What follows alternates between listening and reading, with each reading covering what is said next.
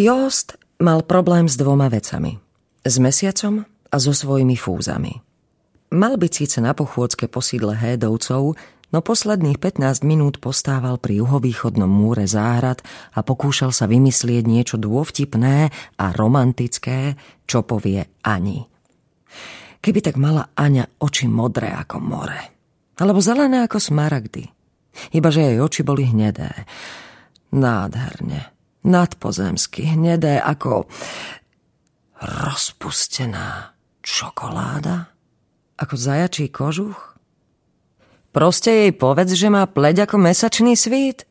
Poradil mu kamarát Peter. Baby to žerú. Bolo to výborné riešenie. No keterdamské počasie nespolupracovalo. Z prístavu v ten deň nevial Vánok a kanálmi a pokrútenými mestskými uličkami sa vinula vlhká sivá mliečna hmla. Silný zápach rýba kalnej vody bolo vo vzduchu cítiť dokonca aj tu, medzi rezidenciami na ulici Geldstrát a nočnú oblohu halil špinavý dymový opar z tovární z ostrovov za mestom. Mesiac v splne pripomínal na miesto šperku skôr žltý plusgier, čo si pýta o prepichnutie. Možno by jej mohol pochváliť smiech. Iba že Aňu nikdy nepočul smiať sa. Vtipy mu veľmi nešli.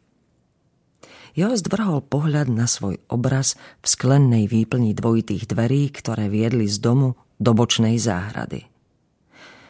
Mama mala pravdu. Aj v novej uniforme stále vyzeral ako dieťa. Zľahka prešiel prstom pozdĺž hornej pery. Kež by mu tak konečne narástli fúzy. Dnes boli na dotyk rozhodne hustejšie ako včera.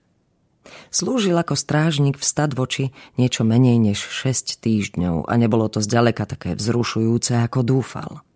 Čakal, že bude naháňať zlodejov v sude, alebo hliadkovať v prístavoch, kde ako prvý uvidí tovar, čo do dokov dorazil – Lenže kupecká rada sa od toho atentátu na veľvyslanca na radnici neustále sťažovala na bezpečnosť, takže kde skončil?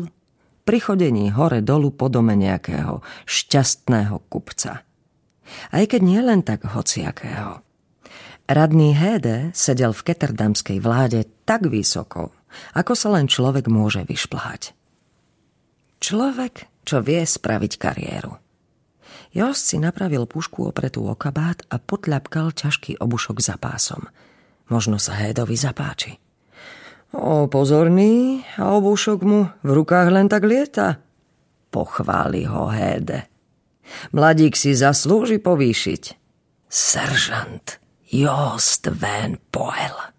Zašepkala vychutnával si, ako tie slová znejú. Ha, kapitán. Jost Van Boel. Prestan na seba vyvaľovať oči.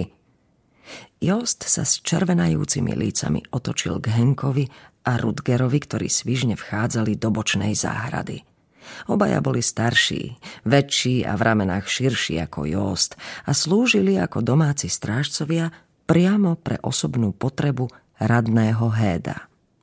Znamenalo to, že sa obliekali do bledozelených uniforiem, boli vyzbrojení luxusnými puškami z Novej zeme a Josta nikdy nenechali zabudnúť, že je iba úbohý pešiačik z mestskej hliadky. Hladkanie tým chlpkom rásť rýchlejšie nepomôže, zasmial sa na hlas Rudger. Jost sa pokúsil zozbierať štipku dôstojnosti.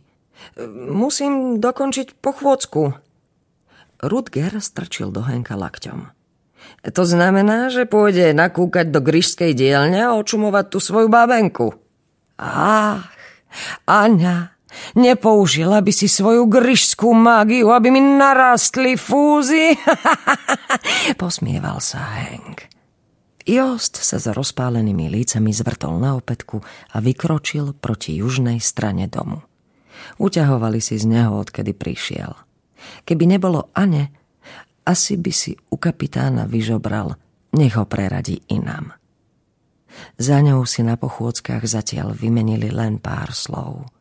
No vždy to bolo na noci to najlepšie.